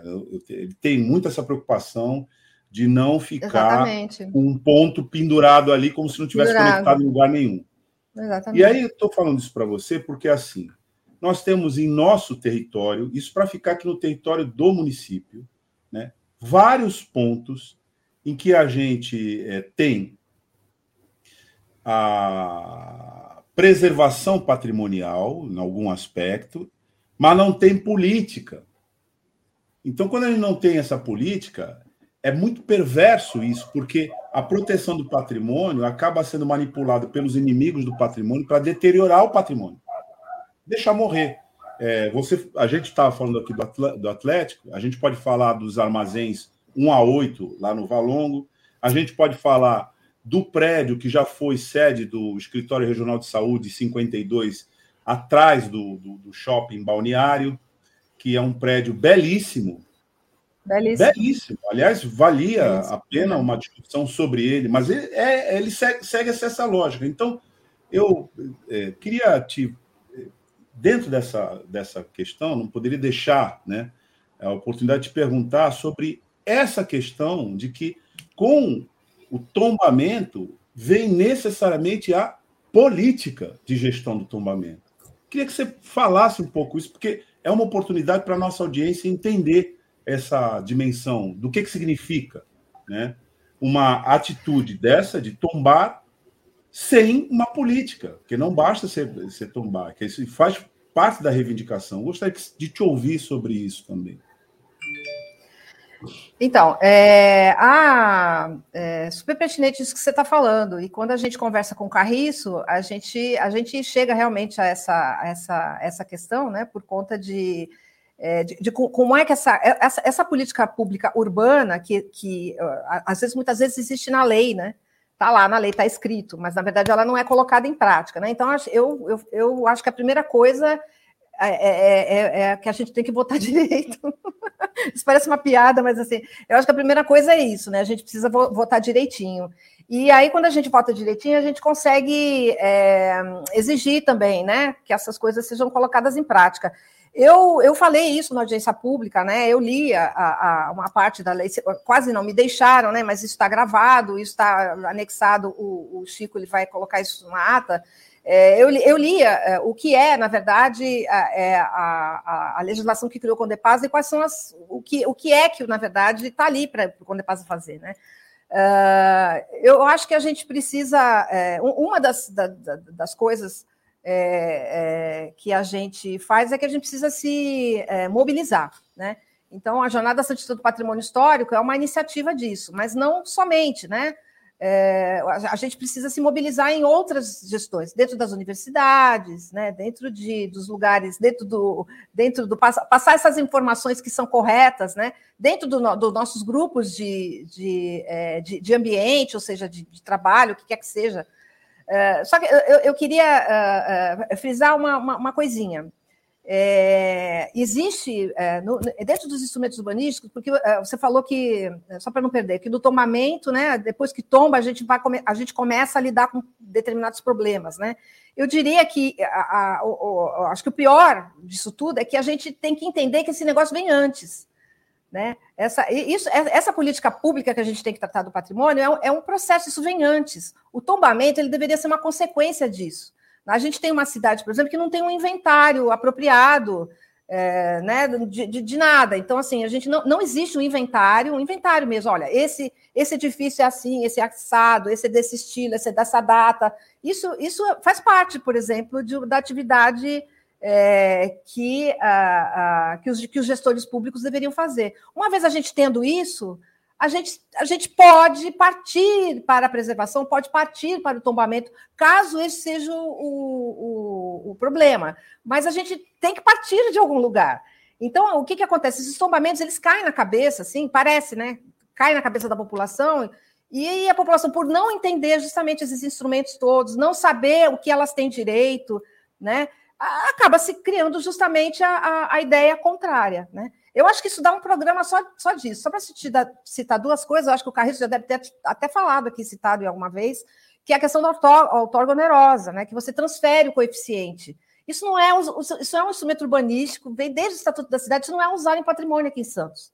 Não se usa, né? Isso poderia ser usado.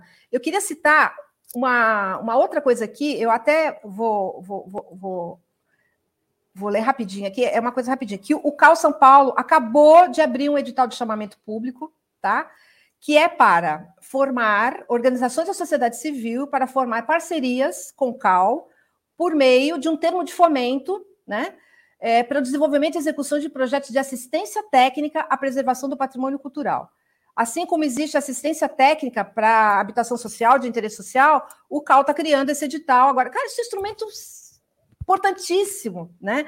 Aquela pessoa que tem seu imóvel tombado e não consegue manter sozinha, ela vai ter uma assistência ali de um arquiteto, de um profissional, que é o profissional que tem que fazer essas coisas, né? Para lhe ajudar. É, esse eu acho que é o maior problema, né? O tombamento cai e aí a pessoa não sabe o que fazer e, e também não tem ninguém que ajude, né? Então, essa é uma iniciativa que, que o que o C A U está tomando, que é positiva, né? Ou seja, é, é uma coisa bacana, mas não, não é só isso, né? Isso tem que fazer parte da política pública da cidade, da, né? A gente, na Jornada Santista do Patrimônio Histórico, quando a gente, quando teve a eleição ano passado, nós chamamos os, alguns vereadores que tinham o perfil é, de, de, é, no, no trato da preservação, ou seja, que entendiam isso com preservação. A discussão foi super interessante. E eu acho que é mais ou menos por aí. Se não fizer parte... Né, da, né, mesmo, de verdade, né, se isso não se tornar alguma coisa que seja concreta, vai ficar ali no papel. Não sei se eu te respondi, se foi muito além. Sim, sim. Ô, Jaqueline, você falou sobre os vereadores, e até tem um comentário aqui do Júnior Braçalotti, que estava na audiência também, né? Ele que faz parte do Conselho de Cultura, assim, foi assustador ouvir alguns Pô, é. vereadores absolutamente desconectados com a pauta do patrimônio. E até teve um deles, eu acho que foi o Augusto Duarte, até sugeriu o seguinte, olha, que a questão do patrimônio passasse pela votação na Câmara, né? É, e eu queria saber isso de você, se isso existe em algum lugar no mundo, seria uma jabuticaba aqui, é. santista, né? E uma outra coisa, você me chamou bastante atenção é, é, sobre o caso do Atlético Santista, né? Ele falou, bom, são, foram dez anos de análise, enfim...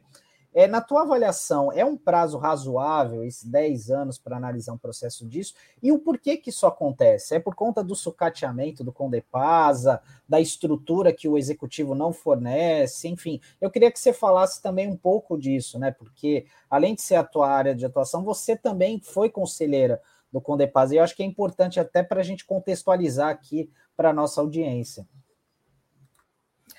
É, é, com relação à primeira pergunta, não, não, não conheço. Se, se, se existe, eu não conheço um conselho que decida por, é, por, é, pela decisão, uma decisão como essa, sim. É, na verdade, é, isso poderia até se criar alguma, alguma outra forma de, de, de ação, é, né? Mas, assim, o, o que não pode haver é o que houve, né? Com, ou seja... Uh, você tem a grande maioria contra o patrimônio, né, faixas, não ao tombamento, etcétera. Ou seja, uma desinformação generalizada e os técnicos, as pessoas que estavam lá para poder informar, para poder, né, é, é, dizer aquilo que era, na verdade, a, a necessário dizer, não poder falar. Isso eu acho que uh, a gente pode até criar um outro tipo de, de forma de, de audiências públicas, mas não essa que, que o Adilson propôs, com certeza não, não, não daria certo. E a outra coisa que você falou é com relação ao tempo, né? Uh, os processos de tombamento, dependendo do, dependendo do, do, do, do imóvel, né? Ou do bem, né? Por exemplo, recentemente for, foram tombados um, um conjunto, um conjunto do, da Codesp, né? Uh, e que o arquiteto Edson Sampaio, na época que ainda estava no Condepasa, ele passou algum tempo debruçado na pesquisa, ou seja, porque o tombamento não é qualquer coisinha, assim, né? Ou seja, aquilo fica para Né, para a posteridade, né? Então, precisa, esses processos precisam realmente ser é, extremamente bem, bem é, é, informados, né? Uh, só que o que acontece é que um edifício como o Atlético, eu não acredito que dez anos seria uh, um tempo para isso, não. Eu acho que seria bem menos, por tratar-se de um edifício só, né, com bastante material é, disponível, né, um edifício modernista, com bastante material disponível sobre e tal. O que, eu, o que eu acho que acontece é que é, o Condepasa, sim, ele tem uma. Ele não tem. Eu já falei isso algumas vezes, vou falar de novo. É, a, a, o Condepasa está atrelado à Secretaria de Cultura, né? Então, a Secretaria de Cultura, se ela tem uma, uma porcentagem do orçamento municipal muito pequenininha, ela tem que pegar esse valor e distribuir em tudo isso, né? Incluindo o Condepasa, né? Ou seja, são, são funcionários públicos que trabalham no Condepasa, obviamente são servidores. É, mas não dá, com a demanda que existe, porque ainda no Condepasa ainda tem todo o perímetro do Alegra Centro que precisa passar pelo Condepasa, né? Então, assim, é humanamente impossível, né? Que são, são três arquitetos e dois, é, dois funcionários do, do setor administrativo que façam tudo isso, né? Não, não, não dá. Então, e, e, sem contar que não tem nem lugar, o Condepasa ele, ele muda de, de lugar, né? Uma hora ele está no camarim do Teatro Municipal, outra hora ele está embaixo, aí ele volta para o camarim e tal. Então, assim, eu, eu acho que é um descaso a partir daí, né? Isso é uma, é uma opinião bastante, assim, até de cidadã mesmo. É, então, eu acho que é, é, é isso, eu acho que precisa ter um maior, é, é, uma, uma maior, a maior preocupação. Obviamente que se você não valoriza... Né? Se você não está valorizando aquele corpo técnico, é lógico que o trabalho não vai fluir. E se o trabalho não flui, acontece esse tipo de coisa. E não é em absoluto por conta, por culpa única e exclusiva do, do, do funcionário ou do, do, do, do, do profissional que está ali fazendo, porque ele simplesmente não tem os instrumentos para fazer, né? É, eu garanto que se tivessem os instrumentos, eles fariam e fariam melhor até, ou seja, com qualidade efetiva, etcétera, né? Então, é, é, é difícil. Eu acho que essa é uma discussão que está levando... Eu acho que é, é, é interessante... Toda vez que a gente tem um grande problema, né, assim, social, político, como a gente está tendo agora, a gente começa a discutir sobre. Isso é que é bacana, né? E aí a gente começa a criar, a gente começa a criar uma resistência. E eu acho que... É, é, eu já passei por esses momentos de resistência em outros, outros períodos, né? Desde que eu sou estudante, né? Só que agora acho que chegou, a gente chegou nesse período realmente que a gente precisa discutir essas coisas, né? Então, eu estou aqui para isso. Não, é, não é só... É, acho importantíssima essa afirmação de que nós não temos o inventário, porque isso já dá uma noção de que se você está falando de patrimônio, né, você tem que ter um catálogo. Você poderia ter um catálogo, sim, fornecido para a população dizendo... o que é, onde está e como chegou, né, ali. Nós temos aqui na cidade um, um, uma casa que foi projetada por um arquiteto importantíssimo, né, é, que é o Vila Nova Artigas, a residência, né, e assim, as pessoas não fazem a menor ideia do que seja isso. Ideia do que significa. Não fazem a menor ideia, não fazem a menor ideia. E aí, Douglas, e, e aí as pessoas não fazem a menor ideia. Isso é um segundo momento Uh, assim, o que importa, né, de, assim, falando de uma forma bem... Uh, aquilo está preservado, está preservado, está tombado, está preservado. Né? O, a, as pessoas fazerem uh, ideia daquilo que se trata tem a ver com política cultural, e que a gente luta para implementar, mas pelo menos aquilo foi preservado. Né? Só que, assim, no trato do patrimônio, é muito difícil a gente ficar sempre lidando só desse jeito, só dessa forma, só dessa forma. Tem que ser um, um conjunto de coisas, né, que façam com que esse tombamento seja efetivado e que as pessoas saibam do que significa, né? É, e que você chama atenção aqui para a interseccionalidade, né? É exatamente o que você está dizendo, você acabou de falar, né? Bom, isso aqui, para você fazer ideia, você tem que ter alguma dimensão cultural, alguma política cultural do que isso significa. Exatamente. É, é super importante isso, porque é, no período a gente teve perdas, assim, e, na verdade, essa que é a questão, né? É quando você tem a A perda é irrecuperável, né? O risco de perder para sempre aquilo. E quando você não tem noção de que está vivendo esse risco, bom, quem não tem noção do que vive o risco, exatamente, morre na ignorância, né? Pode ser isso mesmo. E assim, né? E assim a cidade, é, né? Existe essa, essa fala do engessamento, que tem muito, muita gente que gosta de falar disso e tal. Eu acho isso uma, uma baboseira sem tamanho, porque a cidade, ela cresce... E, e, é a, e é a cidade que decide aquilo que permanece e aquilo que muda. Né? Só que essas coisas, elas precisam se conversar. Né? Por isso que a, a, você falou da, né, do, daquilo que é interdisciplinar, né? O patrimônio, ele precisa, né? Já vou repetir isso, ele precisa estar dentro da, da gestão do, do patrimônio, é, do, do, de um planejamento da cidade como um todo, do planejamento urbano da cidade, ele não está desconectado disso. Né? E esse é o grande problema. Numa cidade com, uma, com um território que custa tão caro, né? E com uma, uma, né? uma, uma forma, né? de, de, de se justificar os negócios imobiliários tão, né? triste. Né? Uh, né? A gente precisa, a gente tem que realmente discutir isso. Ninguém, ninguém tá, aqui, né? Assim, é, existe uma confusão também bastante peculiar, né? De que, é, quem, quem, as, que as pessoas acham que quem trabalha com patrimônio é porque quer engessar a cidade, né? É, que é, gosta, de, gosta daquilo que é velho, né? E não, não, é, não é por aí não, porque eu sou professora universitária e meus alunos, eles sabem muito bem é, que o meu discurso é totalmente outro, né? A gente tem que transformar essas coisas que são da memória em coisas que a gente possa usar, porque se a gente também não puder usar, não tem valor nenhum, né? Ficar lá só olhando não adianta, a gente tem que se apropriar daquilo, né? No ano passado é, teve a campanha, é, a sucessão municipal aqui, e um, uma da, um dos candidatos foi fazer uma tomada na frente da, do Cais do Valongo, dizendo o seguinte: para que, que a cidade precisa dessa, dessa coisa aqui? Esses armazéns, esse lixo, não sei o que e tal, isso tem que ser posto embaixo, isso tem que ser construído aqui todo, com vista para... Aí, assim... a Eu até participei da campanha, obviamente, e uma das coisas que, que eu fazia, não, eu tenho que ir lá falar outra coisa, porque o que, que significa coisa, isso? Porque, e eu estou registrando esse, esse fato aqui só para dizer o seguinte, como as pessoas caíam nessa. As pessoas diziam, é mesmo, é mesmo. Esse negócio tá velho, né? Põe no chão, tá muito feio. Põe no, põe chão, no chão logo, esse povo tá louco. Então... É, e essa discussão passou pelo mercado de peixe da Ponta da Praia, que a gente perdeu, né? Que era um, era um outro ícone, né? Que a gente perdeu. Da arquitetura a... moderna, é.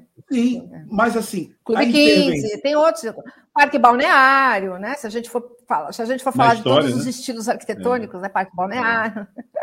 Mas lá, o que, eu, o que eu quero dizer é o seguinte, a intervenção... É, nesse ponto do parque, do, do, do mercado, ela suprimiu toda uma cultura. Acabou a cultura. Acabou aquela cultura. Daquele lugar, etcétera. Inclusive das pessoas que iam ali, porque aquilo tinha uma sinergia, né? Aquilo tinha uma cultura propriamente das pessoas que trabalhavam lá. Propriamente. Uma coisa ser. Que eu, como santista, falava, gente, eu preciso filmar isso, né? Para mandar... Porque cada vez que você comprava, não sei. Agora, já, agora eu já nem sei se isso existe mais, provavelmente não exista mais. Mas quando alguém comprava e deixava uma caixinha É, você comprava lá e tal, e deixava um, uma caixinha lá para a galera que estava trabalhando. Eles tinham um ritual, eles, faziam, eles obedeciam em coro. Alguém anunciava e falava, ah, não sei o quê. Aí eles, eles, eles cantavam obrigado lá.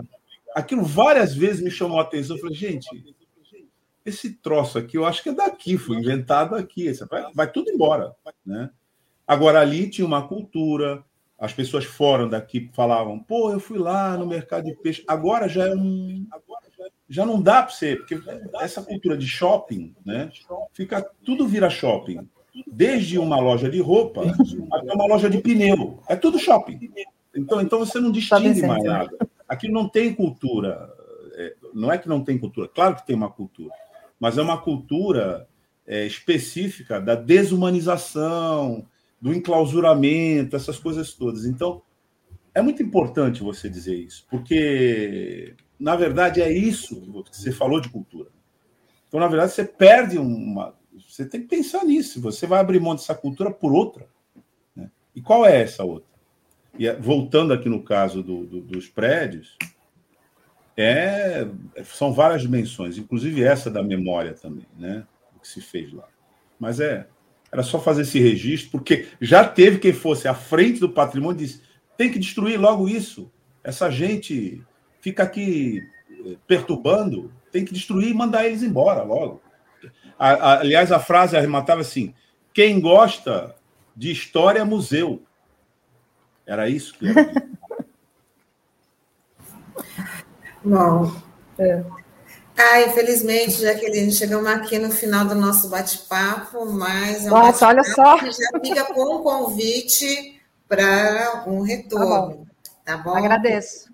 Porque o assunto é super importante e eu acho que todo mundo precisa entender um pouco mais para a gente não ouvir absurdos como o Douglas falou agora, né? Alguém falar que lugar de história é no museu sem conhecer todo o contexto, a importância, né, de vários equipamentos, vários, né, imóveis na nossa cidade que pode aí ajudar, tanto não só no processo urbanístico, né, mas como no processo cultural, é uma coisa alinhada a outra, né? Então, exatamente. Jaqueline, muito obrigada, uma ótima semana para você e até breve. Obrigada mais uma vez, gente, tamo junto. Pode chamar que eu venho.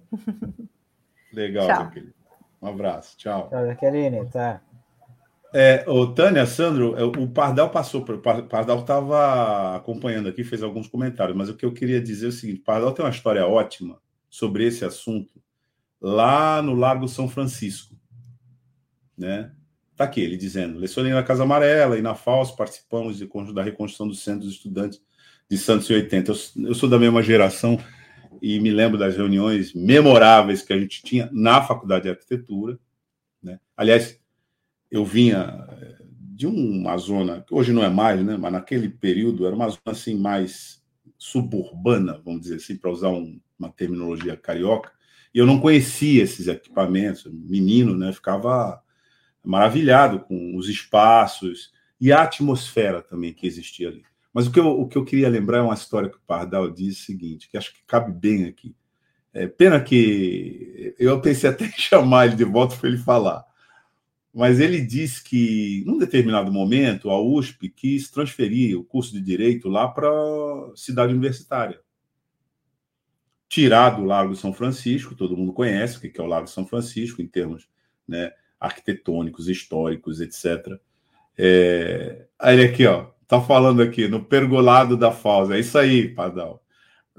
Mas olha, Pardal, eu tô lembrando aqui de uma história que você sempre conta, de que teve até discurso e lançamento da pedra fundamental, né, para mandar a Faculdade de Direito para dentro da cidade universitária, quando você estudava lá. E os estudantes, o que, que eles fizeram, Tânia? Eles foram... Depois teve o lançamento da Pedra Fundamental para acabar com o curso lá na, no Largo São Francisco e passar para as instalações da cidade universitária.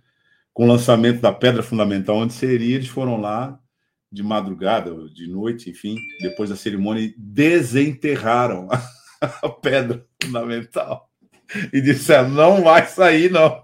Tira essa pedra daí. E o curso está lá até hoje. Aqui, ó. Os estudantes roubaram a pedra e enterraram no, no largo. Deve ser... No, no largo, largo assim. é. É, segunda-feira que vem ele volta aqui. Quando se... Pardal, segunda-feira você está convidado a contar essa história na abertura da sua coluna. É, é que eu lembrei, uma... ele sempre conta isso, essa história é ótima. Já tem uma história para contar. Bom, gente, quem está esperando a gente para anunciar sobre o Arquibancada de hoje é o Donald Verônico, que a gente vai embarcar ele agora para falar sobre o programa de hoje, Arquibancada, que vai ao ar todos os, todas as segundas, né, às cinco e meia da tarde. Vamos chamar o Donald aí. Oi, Donald, bom dia, tudo bem? Seja bem-vindo. Bom dia, Tânia, bom dia, Sandro, bom dia, nosso comandante Douglas, tudo bem? Por aqui tudo bem. Ok, o que temos hoje para o Arquibancada? Nosso assunto de hoje é surf. Está aí a, a nossa vinheta, o nosso, nosso card, Taigo. O Taigo coloca aqui. Vamos em...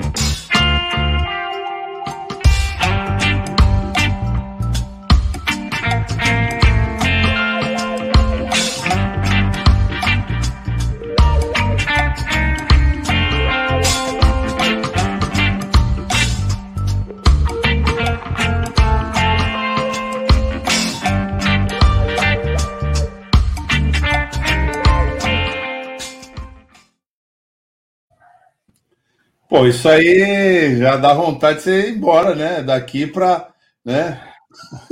Essa atmosfera aí já dá vontade de descansar, cara. O e olha, deixa eu falar uma coisa. O Taigo não tá não, viu, Donald? Ah, não Taigo tá? Foi, é, foi demitido por justa causa. Se encontra ah, coitado, hoje aí Douglas. No Exército de Desempregados. Quem tá aqui é o Gianluca, que tá fazendo é. bastidores aqui. Coitado, né? Num momento como esse, né? Às vezes receber uma notícia, a pessoa nem tira umas férias, né? Já tira um atestado, já tem um. Acontece lá um, um infarto, já tem um disparo no coração. Bom. Não, peraí, deixa eu corrigir isso aqui. Taigo está nas suas merecidas férias, viu, dona? Ele tá ah, aqui tá na... bom, porque foi ele que me mandou. É o Gianluca. Ele ficou congelado ali. É, foi ele não. que me mandou ali o. O, o link, né? O Tiger mandou o link, mas enfim, o surf, ele tornou uma é, uma é uma modalidade campeã olímpica aqui no Brasil, né? No, nós somos medalha, medalhistas de ouro, temos o atual campe, tricampeão mundial, que é o, o Gabriel Medina, nosso campeão olímpico, o Ítalo Ferreira, e, e lá no Guarujá nós temos essa, essa pessoa importante da história do surf guarujaense, que é o Jojó, que vai trazer um pouco do surf no Guarujá e também que ele também participa de um projeto, promove um projeto social para crianças do surf lá no Guarujá. Então esse é o tema de hoje, que estamos todos convidados. Ah, muito bom, então. Então o surf hoje, né, é o destaque hoje do Arquibancada, um programa que sempre traz um tema legal relacionado aos esportes, mas também inclusão com os esportes, sobre a importância, né, de várias modalidades, não só na competição, mas também com a inclusão, né, Donald? Isso aí, isso aí. Nós abordamos as diferentes manifestações esportivas, o alto rendimento, o esporte participativo e também o esporte educacional, que é o que você citou aí, do social. Trazemos é, pesquisadores, acadêmicos, pessoas... profissionais que atuam na área no momento, abordando também as diferentes modalidades esportivas. A gente não fica ali focado apenas no futebol, e aliás, nós santistas estamos aí, não sei se já incluí aí o grupo como santista, mas estamos aí em um momento muito delicado, né? Eu, pessoalmente, depois de tanto tempo, fui à Vila Belmiro no último sábado, o momento foi agradável, voltar à Vila Belmiro ali com meu pai, fomos juntos, mas o time do Santos... Este time do Santos, eu, eu postei na rede social, um dos piores que eu já vi, e não à toa está na zona de rebaixamento. Dia do aniversário do, do Rei Pelé, na verdade, né? Que recebeu esse presente, entre aspas, né? Presente de, presente de grego, como diria alguns. Um pezinho, um pezinho na... Não, já está na zona de rebaixamento? Já entrou com a vitória, na zona... Com a vitória do Bahia ontem, o Santos... Entrou Já oficialmente entrou. na zona de rebaixamento, está ali flertando com a Série B. Olha, o, o, o Donald, bom, você estava falando, pô, foi um momento prazeroso e tal, estava esperando o arremate, exatamente. Falei, bom, ele vai, ele vai falar. E você não repara, não, no, no silêncio e na indiferença do, do, do Sandro? Porque toda vez que a gente fala do Santos, ele fica assim, indiferente, faz conta que não é com ele, super, com esse ar superior dele aí. Mas o que eu quero ele dizer tá é o seguinte... Ele está na zona de conforto. Na verdade, o time dele tá na... Ele não está nem ouvindo a gente, olha lá. Ele tá... Nossa, o Santos só, eu só... Quando eu lembro do Santos, eu, é só alegria. Eu, pelo contrário, Douglas. Tá bem. Mas olha só, o, o, o Donald, queria ouvir tua avaliação sobre você que acompanha, tal, sobre a possibilidade, se a gente tem tração nas quatro rodas para pular desse atoleiro. Então, o Santos está fazendo de tudo para ir para a Série B. Na verdade, assim, a gente tem que avaliar e tem que pensar que o que está acontecendo no momento é resultado de gestões anteriores que, vem, que foi feito nos últimos anos no Santos. Quantos jogadores o Santos perdeu de graça, né?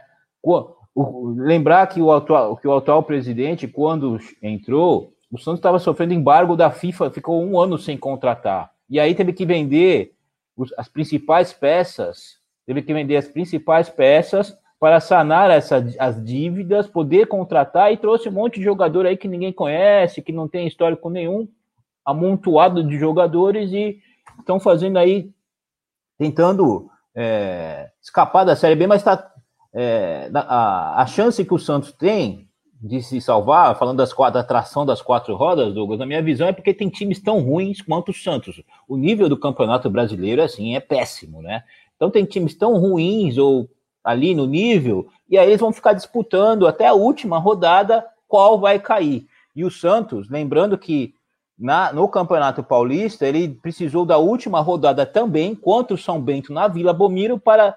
Não, para não cair para a Série B, para a Série A dois do Paulista, que seria um vexame histórico, porque o Paulista não é o Campeonato Brasileiro, né? Cair no Paulista, não, isso já vem desde o início do ano, mas, na minha avaliação, Douglas, isso vem de gestões anteriores, as péssimas gestões feitas que resultaram do que está acontecendo agora.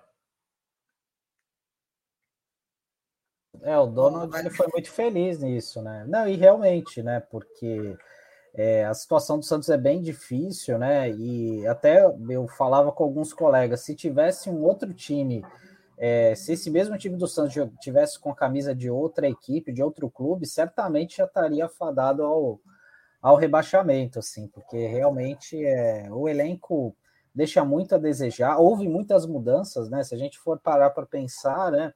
É, praticamente saiu praticamente o time inteiro titular do Santos, só ficou o Marinho, e mesmo assim, que não vem desempenhando bom futebol, né, tem se envolvido em algumas polêmicas, até mesmo com a torcida, então realmente é um, é um quadro muito delicado aí do Santos, né, e é triste, né, por conta da torcida, assim, que a torcida tava, o Donald estava lá, apoiou o, o tempo todo, né, o time e tal, e, e era um, foi um, uma derrota, era aquele jogo que você não podia perder, né? Foi aquela ducha de água fria para muitos colegas ali no sábado, né? E o problema é que os times que estavam lá embaixo estão começando a ganhar. O caso, o Donald falou do Bahia, o Bahia com um minuto de jogo ontem abriu o placar, né? Então já deixou a animação dos santistas, é, enfim, próxima do zero ali, né? Até porque a Chapecoense é o time que já caiu, né? Tá... Tem treze pontos, se eu não me engano, catorze pontos, não tem, já, já tá na Série B, é só questão, só tá cumprindo tabela mesmo no campeonato. É isso. Mas hoje vamos falar de surf, de surf no Guarujá, nossa modalidade olímpica, campeã mundial, melhores, estamos aí numa onda, né? Uma onda que eles chamam de Brazilian Storm, que é a tempestade brasileira, muitos surfistas, o Brasil fazendo bonito é, internacionalmente no surf mundial.